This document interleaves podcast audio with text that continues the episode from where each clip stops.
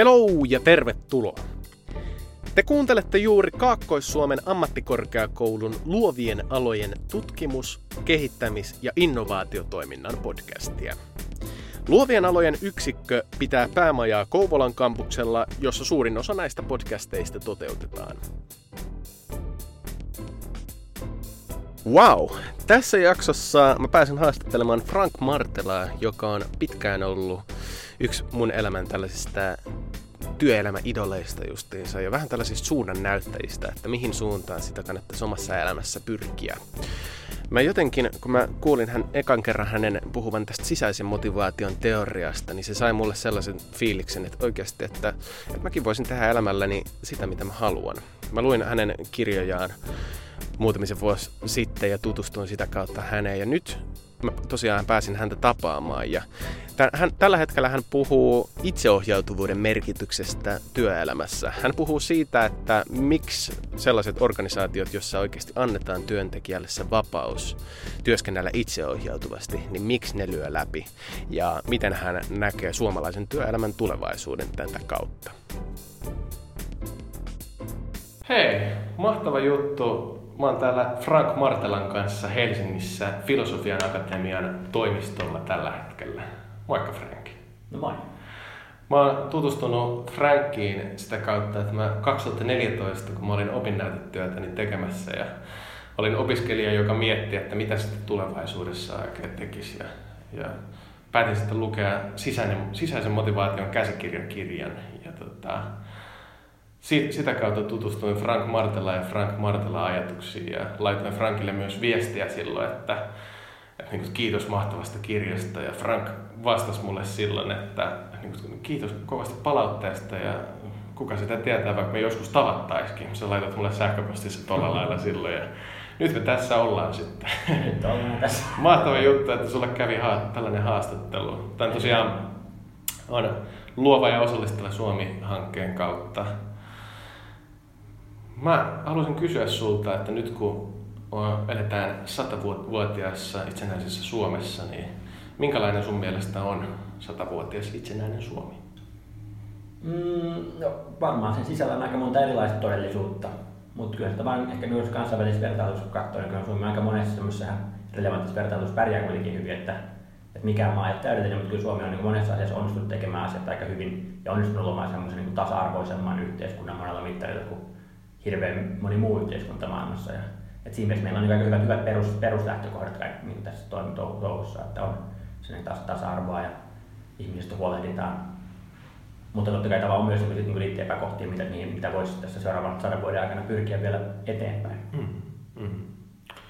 Sä oot Filosofian akatemian ää, toinen perustajista, oliko näin? No me, meitä on useampi, meitä on viisi perustajaa tässä. Viisi perustajaa, okei. Okay. Teillä on pidemmän aikaa jo ollut, te olette tutkinut suomalaista työelämää, voiko sanoa näin? Joo, ennen kuin valmennettu ja konsultoitu ja tutkittu Joo. suomalaisen työelämän eri dimensioita. Mitä sä sanoisit, että tässä kun ää, nykyään aika, tai maailma muuttuu nopeammin kuin ehkä koskaan, niin, niin miten tässä niin teidän elin, filosofia-akatemia elinaikana, niin miten sinä aikana Suomi on muuttunut? Tai mitä, mitä kaikkea te olette oppinut teidän tutkimusten kautta?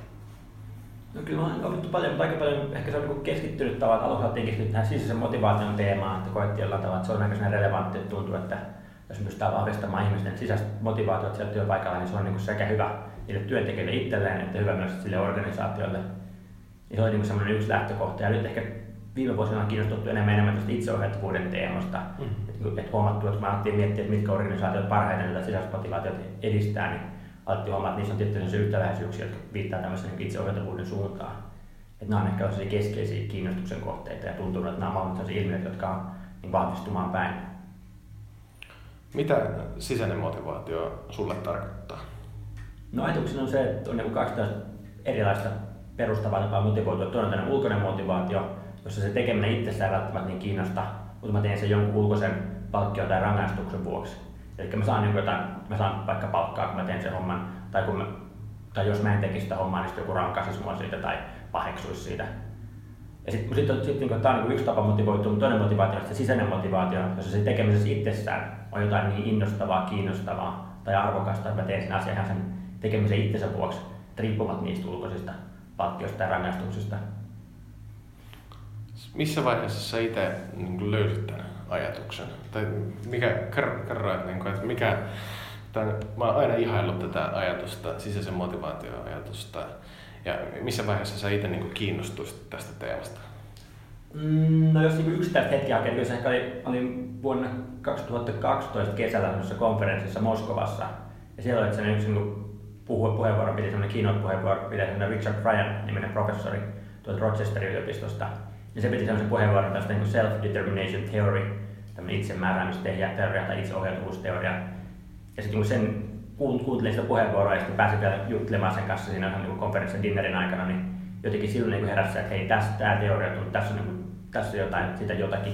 Ja sitten lähdin lukemaan niin enemmän ja enemmän ja pari kuukautta myöhemmin lähetin sille Richardille sähköpostia, että hei, että halusin tulla sinne Rochesteriin niin kuin vuodeksi tämmöistä tutkijavaihtoa, että olisiko ok. Ja sitten lähdin sinne sitten seuraavana vuonna. Ihan mahtavaa. Kerro vähän niin lisää siitä, että, minkälainen tausta sulla muuten on? No siis silleen vähän monenlainen, että aikanaan lukion jälkeen lähdin ekaksi opiskelemaan teknisessä korkeakoulussa informaatioverkostoja, joka on semmoinen yhdistelmä vähän niin bisnestä ja ohjelmointia ja vähän se humanistisempi aineita, semmoinen vähän eri, eri, erikoinen niin sekasikiö ja semmoisia ehkä vähän kiehtokin, kun ei ollut mitään selkeitä, mitä halusi tehdä siinä vaiheessa, että hei, tuossa, tuossa on vähän kaikkea, että mennään opiskelemaan sitä sitä on opiskellut sitä, mutta sitten aika nopeasti jäi niin kuitenkin kaivertamatta joku filosofia, mitä lukiosta on luettu, että hei, pitäisikö ehkä sittenkin hakea myös opiskelemaan filosofiaa Helsingin yliopistolle. Sitten jo, sitten näin ja sitten mitä enemmän aloin sitä filosofiaa lukea, sen pikkuhiljaa siinä tein koko rinnalla, sitä enemmän saako kiinnostaa. Ja sitten siinä vaiheessa kun valmistuin, niin valmistuin loput näistä molemmista, mutta sitten siinä vaiheessa kun valmistuin, niin mulla oli ihan selvää, että mä haluan jatkaa tutkijana, joten päädyin tekemään päätöskirjaa tuonne Aalto-yliopiston tuotantotalouden laitokselle väitökirjan väitöskirjan niin tämmöistä aiheesta kuin vanhaan kodin hoitajien ja vanhusten välinen vuorovaikutus. Ja sitten just, siis se oli just siinä, silloin kun se väitöskirja valmistui, valmistumisvaiheessa, kun mennään näitä Richard Ryanin puheenvuoroja, just tuli muutenkin miettiä, että mitä mä teen väitöskirjan jälkeen, niin sitten sit silloin se kirkastui, että okei, mä haluan lähteä tuonne Rochesteriin ja oppia lisää tästä sisäisestä motivaatiosta. Sitten tuli sieltä puolitoista vuotta ja tuli sitten takaisin Suomeen ja nyt on ollut tässä pari vuotta tämmöisessä Go Passion myötätunto-hankkeessa, tuolla Helsingin yliopiston puolella. Mitä siinä hankkeessa tehdään? Me pyritään nyt ymmärtämään, niin että mitä se myötätunto ylipäänsä on ja miten sitä voisi edistää organisaatioissa. Ja sitten jos sitä edistää organisaatioissa, mikä, mihin se voisi vaikuttaa. Niin tämän tyyppinen, tämän tyyppinen hanke todella. tämä myötätunto voisi olla sellainen niin teema, Joo, joka voisi olla sellainen niin relevantti monessa niin inhimillisessä vuorovaikutuksessa. Ja nykyään työelämässä, kun enemmän näitä tiimi, tiimipohjaisen työelämään, niin Joo. se, että se myötätunto siis myötätunto siis siellä työelämässä voi olla ihan kilpailukyvykin kannalta ja. relevanttia, mm. että pystytään luomaan sellaisia psykologisesti turvallisia yhteisöjä, jos ihmiset uskaltaa olla oma itsensä ja uskaltaa tuoda esiin epävarmuuksia ja uskaltaa, tuoda esiin, niin kuin, uskaltaa myös sanoa ei, näin, ja vaikka mm. jos, jos toisella on tyhmä idea, niin uskaltaa sanoa siihen jotain eikä pelkää, että se toinen tyrmää, mutta koska tämmöinen on loput sen tiiminkin toiminnan kannalta ja tiimin niin kuin, tuottavuuden kannalta hirveän olennaista, että ihmiset uskaltaa puhua tavallaan toisilleen. Mm. Sun viimeisen kirja kertoo itseohjautuvuudesta. Mitä, mitä käsite itseohjautuvuus tarkoittaa? No itseohjautuvuus tarkoittaa siis niin yksilön kykyä työelämässä niin toimia silleen, niin aika oma, omaehtoisesti ilman tarvitsee esimiestä, joka sanoo, miten asia pitää tehdä, tai ilman, että esimiestä pitää kysyä lupia hirveästi asioihin. Eikä tar- niin kuin, me siinä kirjassa keskitytään organisaatioita, jos me koetaan tällainen, että ne organisaatiot ovat aika sellaisia niin kuin perinteisen byrokraattisen organisaation vastakohtia. Siinä mielessä niissä on tosi matala hierarkia, ei välttämättä ollenkaan ihmisille esimiehiä, että saattaa olla se joku toimitusjohtaja pari tyyppiä, sitten on sitten niin työntekijäporukka, mutta siinä välissä ei ole yhtään mitään keskijohtoa tai muita tämmöisiä, niin kuin, mitä näitä leireitä, tämmöisiä tasoja, vaan niin se on niin kuin, jokainen tiimi toimii hyvin itsenäisesti siellä, ihmiset toimii itsenäisesti ja niillä on niin kuin, laaja päätäntävalta siinä, että miten ne työnsä organisoi, minkälaiset, miten, että niillä on niin firman luottokortti ja oikeus käyttää sitä aika vapaasti tavallaan kunhan niin se ostokset edistävät firman etua. Mä muistan, kun mä luin, tosiaan vielä, vielä palaan tuohon, kun mä luin ekan kerran sisäisen motivaation käsikirjasta ja teemasta, niin se oli jotenkin se ajatus siitä, että, niin kuin, että oikeasti sä pystyt niin kuin pystyt tota, tekemään niin työksessä sellaista, mikä on oikeasti sitä sisintä sua. Ja mulla oli silleen, että mä päädyin sellaiselle työuralle, että tota, mä oikeasti pääsen tekemään sitä, mitä mä niin haluan, ja mä pääsen edelleen tekemään sitä haluan, mikä on ihan mahtava juttu. Mutta samaan aikaan niin mä huomaan sen, että, niin kuin, että välillä kuitenkin kun on tää, säkin puhut niin paljon onnellisuudesta ja siitä, että kun ihmiset hakee jatkuvasti onnellisuuden merkitystä, niin olen huomannut kuitenkin sen, että vaikka onkin, ää, vaikka onkin tota, ää, niin se sisäinen motivaatio kukoistaa, että tunnet, että sä teet sitä just mikä on sua, mikä on tarkoitettu sulle, mutta silti samaan aikaan välillä väsyttää. Ja mun mielestä oli mielenkiintoista, mä luin äh, tästä sun uusimmasta itseohjautuvuuskirjasta, että tota, Vincentin Petri Suhonen oli, sillä oli myös vähän tällainen samanlainen esimerkki, että, että siihen tunsi sen vapauden ja vastuun sen työssä. Mutta se jotenkin siltikään niin kaikki ei mennyt yhden putkeen. Mutta sitten se, sit se niin kuin, ää, tajus sitten, että siinä puuttuu se itseohjautuvuuden tila. Niin, tai ne taidot oikeastaan. Tai taidot. taidot niin. Itseohjautuvan taidot siinä mielessä ovat, että, että ehkä tavallaan perinteisessä organisaatiossa monet asiat niin ulkoistetaan sille esimiehelle että esimies pitää, huolta, niin kuin, pitää huolta, että niin mikä on aikataulu ja milloin, milloin, milloin tulet töihin ja milloin lähdet töistä kotiin. Ja tämmöisessä itseohjautuvassa työelämässä kaikki nämä, niin sun pitää tehdä itse niitä päätöksiä. Ja sitten siinä, niin ehkä y, niin kuin, siinä niin kuin, yksi riski on tavallaan se, että ihminen niin kuormittuu sit liikaa, että ihminen ei osaa tavallaan osaa komentaa itseään pois töistä tietyllä tavalla. Mm-hmm. Et joskus voi olla hyvä, että on se esimies sanoo, että no niin, nyt, nyt lähdet jo kotiin, että, ei, niin että jatketaan huomenna. Että se voi tavallaan, se voi olla sellainen helpotus, että sitten, sitten muuten, muuten ei tarvitse loppuaikana murehtia sitä asiaa. Et se on ehkä se yksi riski tämmöisessä itseohjautuvassa työelämässä, on just se riski on se, että tai ehkä joku, joku perinteinen tyyppi voisi ajatella, että se riski on se, että ihmiset tekee liian vähän, mutta usein se riski on ehkä se, että ihmiset tekee liian paljon, että ihmiset ei osaa sanoa, niin kuin, että sanoo ei ja nyt, nyt lähde kotiin, vaan ne jää niin tekemään ja murehtii valit hommia liian paljon ja puuttuu ehkä semmoinen niin itsensä johtamisen taito tuossa mielessä, että osaa antaa itselleen myös sitä vapaa-aikaa. Ja tämä teki, kaikki näitä nykyteknologia tekee tämän homman vielä hankalammaksi, kun se sähköpostit sun muut on jatkuvasti mukana. Et 30 vuotta sitten tuli paljon helpompi lähteä niin töistä kotiin ja unohtaa työasiat, kun sulla ei, niin, sulla ei ole sitä yhteyttä siihen, että yhteyttä siihen työelämään, kun olet kotona, että ellei joku sit soittanut sulle, mutta ei ole sähköposteja sun muita, mitä, mitä, mitä voisi tarkistaa jatkuvasti just ennen nukkumaan menoa. Kyllä, kyllä. Onko sulla sen jälkeen, kun sä pääset tähän sisäisen motivaation teemaan plus itseohjautuvuuden teemaan, niin onko sulla tullut sellaisia vaiheita, että sä niin koet, että sä et saa sitä tilaa pois päältä, että sä et saa niin kuin, nollattua? No joo, no totta kai itsellekin on välillä just, että tuntuu, että niin tekee vähän niin liikaa miettinyt työ, työasioita ja jotain tutkimushommia tavallaan vapaa-ajalla ja, ja tulee niin luettua jatkuvasti niihin liittyviä juttuja ihan niin päivän mittaan. Mm. Mutta ehkä se nyt viime aikoina helpottanut, kun on lapsi, lapsia tullut, niin ne sitten niinku tavallaan, että tulee töistä kotiin ja kun ne hyökkää niinku kimppuun, niin sit siinä vaiheessa tavallaan niinku unohtuu ne työt helpommin. Plus, että sitten niinku myös sit kun ne lapset on siellä, niin se, niinku se pakottaa lähtemään töistä kotiin tiettyyn kellon aikaan. Että, et ehkä sitä ennen, ennen kuin oli lapsia tavallaan helpommin tavallaan työpäivä tähän venyt pidemmäksi, pidemmäksi, kun aina voi tehdä vielä enemmän, että se, niinku, se tutkimus ei ole koskaan valmis. Mutta nyt, nyt on sitten joku, joku niinku hyvä syy, että miksi pitää olla tiettyä kellon aikaa kotona, niin se on niinku, sille on sille elämänhallinnan kannalta ihan hyvä juttu tässä mielessä, että on niinku syy lähteä kotiin tiettyyn kellon aikaa. Kyllä. Mä, mulla itsellä, mulla ei vielä lapsia on, niin mulla tuli sellainen, että mä kävin lähimpään GameStop-pelikauppaa ja sitten mä kysyin sieltä, että mikä olisi niin vaikein roolipeli, minkä. Vois, mitä voisi alkaa pelaamaan. Ja tota, sitten se myyjä sanoi mulle sillä, että Dark Souls 3. Okay. Niin, niin tota, sitten sit mä ostin, ostin sen ja rupesin sitä pelaamaan, niin se on ollut mulla aina sellainen, että taisit tehdä, niin ja, mä, ja. mä aina sillä niin saanut niin kuin, kaikki ajatukset pois pois sitten työstä, mutta niin kuin toi on ihan oikeasti tässä on niin kuin se, tässä niin kuin mielenkiintoinen kysymys on se, että, tota, että sitten kun sulla on se sisäisen motivaation merkitys päällä, että sä tiedät, että niin tämä on se juttu, niin miten mm-hmm. että, niin sä johdat sitten ittees. Ja, ja. Että pidät sen, pidät sen niin muistat, että milloin sä tulet kotiin ja milloin sä oot töissä. Ää, minkä takia itseohjautuvuus lyö läpi työelämässä? Siinä on periaatteessa kolme syytä, mä uskon, mihin se liittyy.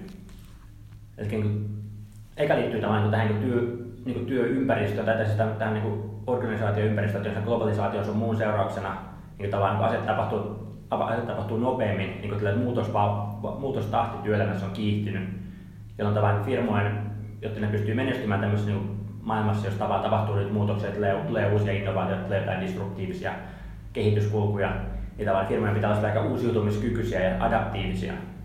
Ja jotta ne pystyisivät olla tämmöisiä uusiutumiskykyisiä adaptiivisia, pystyisivät tavallaan reagoimaan nopeasti tavallaan ympär- toimintaympäristössä tapahtuviin muutoksiin, niin se on niin hyvä, että se, niin se koko, koko firma on tavallaan niin anturin auki, koko firma pystyy reagoimaan, eikä vaan silleen, niin että, että tulee jotain pieniä signaaleja tänne, tänne päin organisaatiota, sitten kestää niin tosi pitkään, että se menee leijerien läpi sen ylimpään johtoon asti, sitten se ylijohto alkaa niin miettimään, mikä olisi järkevä toimintasuunnitelma, vaan niin sen sijaan, että kun täällä tapahtuu jotain tiettyä häiriötä tai uusia, ilmiöitä, nämä tyypit pystyy niin itsenäisesti lähteä reagoimaan siihen, niin se organisaatio tulee semmoinen niin, kuin, niin sinne uusiutumiskykyisempi ja nopeammin, nopeammin reagoiva et se on niin se yksi syy, että tämmöisessä toimintaympäristössä, joka muuttuu nopeasti, on niin tärkeää, että mahdollisimman moni työntekijä pystyy tavallaan reagoimaan niihin muutoksiin. Mm. Että semmoinen hierarkinen organisaatio voi olla aika jäykkä.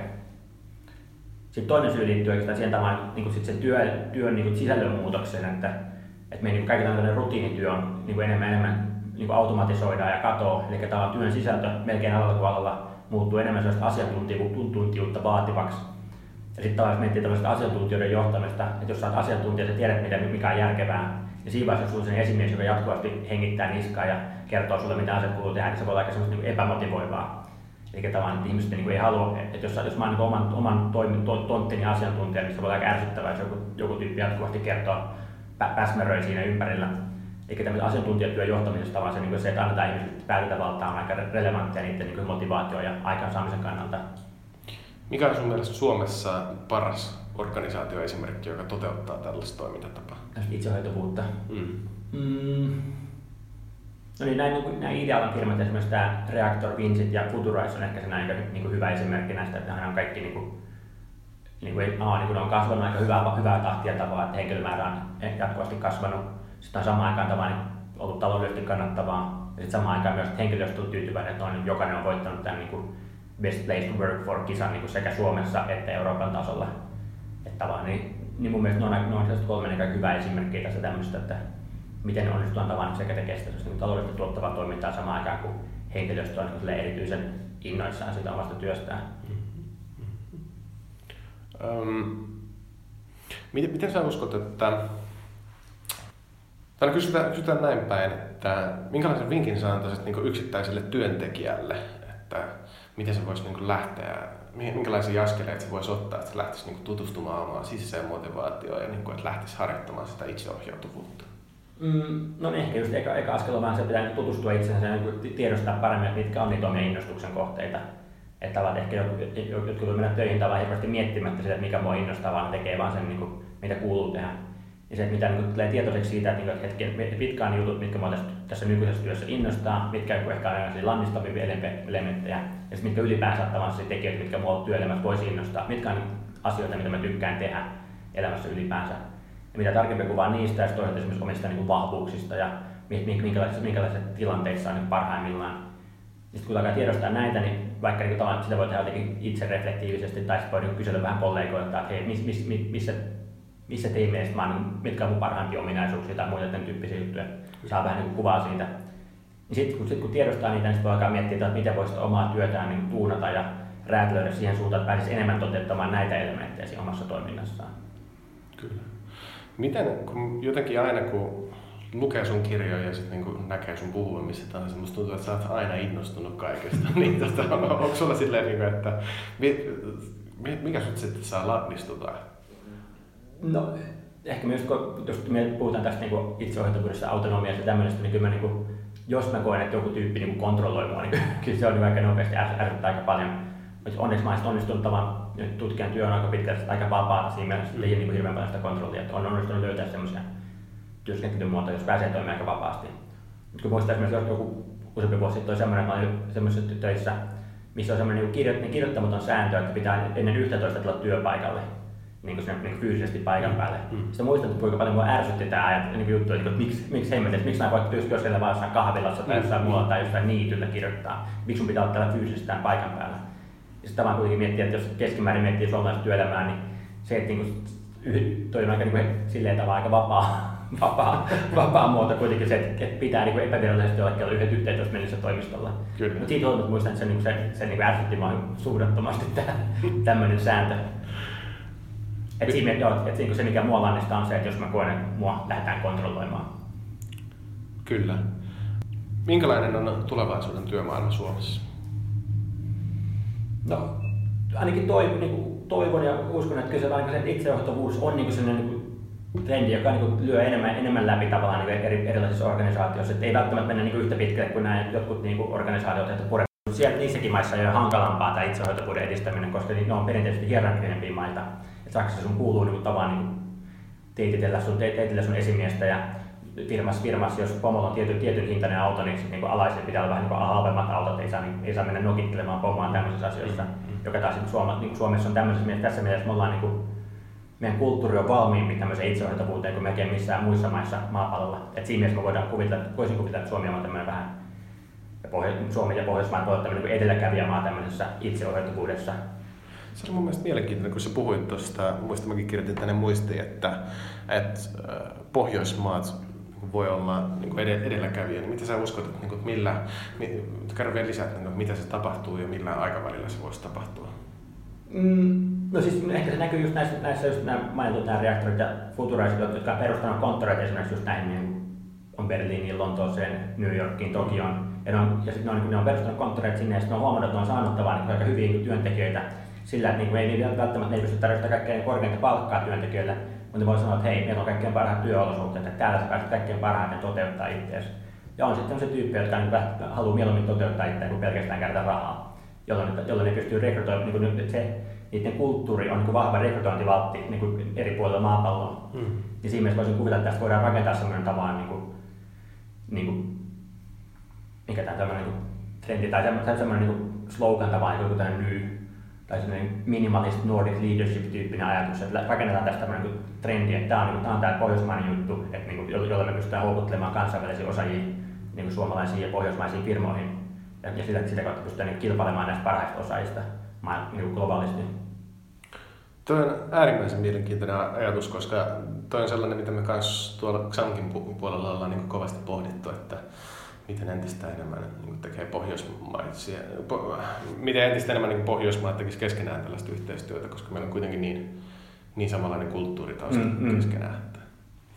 Loppuun haluan kysyä, kun palataan vielä tähän sisäinen motivaatio-teemaan, niin mä aina kun mä muistan, kun mä monta kertaa, että mä oon ihmisille, mä, mä oon tosi monelle ihmisille puhunut tuosta ja sitten okay. sisäinen, sisäinen, sisäinen motivaatio teemasta, niin ää, mä aika usein, usein saan sen niin kuin vastakysymyksen, että, niin kuin, että minkälainen olisi, niin kuin, onko sellainen maailma mahdollinen, missä niin kuin kaikki saisi oikeasti tehdä mitä ne haluaa, että onko se niin kuin oikeasti mahdollista. Mm. M- miten se vastaisit tuohon? No ei nyt varmaan niin ihan kaikin puolin tavalla pysty, pysty menemään siihen, mutta, mutta voidaan niin tavallaan niin viedä sitä maailmaa mahdollisimman paljon siihen suuntaan, että pyritään niin kuin, että niin niitä olemassa olevien työ, työtehtävien sisällä räätälöimään työtehtäviä siihen suuntaan, että ihmiset pystyy enemmän toteuttamaan niissä työtehtävissä itseään joka niin välttämättä, siis ei välttämättä tarkoita, että kaikkien pitää lähteä niin taidemaalareiksi tai jalkapallon ammattilaisiksi, koska vaan, niitä, niitä, niitä varmaan tarkoittaa maailmassa vain rajallinen määrä, tai rajallisen määrä pystytään maksamaan jalkapallon ammattilaisen palkkaa. Mutta sitten niinku, että et mikä tahansa työ, työtehtävä on, niin pyritään rakentamaan niissä olosuhteissa sellaiset, että ihmiset tavallaan kokee, niin niitä, niitä, niitä jatkuvasti potki tässä ylhäältä päin, vaan ne pystyy jollain tavalla itse, itse määrittämään niitä omia toimintarammeja enemmän ja annetaan niille lisää päätäntävaltaa siinä omassa toiminnassa, niin enemmän valtaa ja enemmän vastuuta, niin niin uskoisin, että kyllä se, se voi niin motivoida ihmisiä enemmän, vaikka meitä vaan pistettäisiin koko niin maailmaa ihan uusiksi. Kyllä, just näin.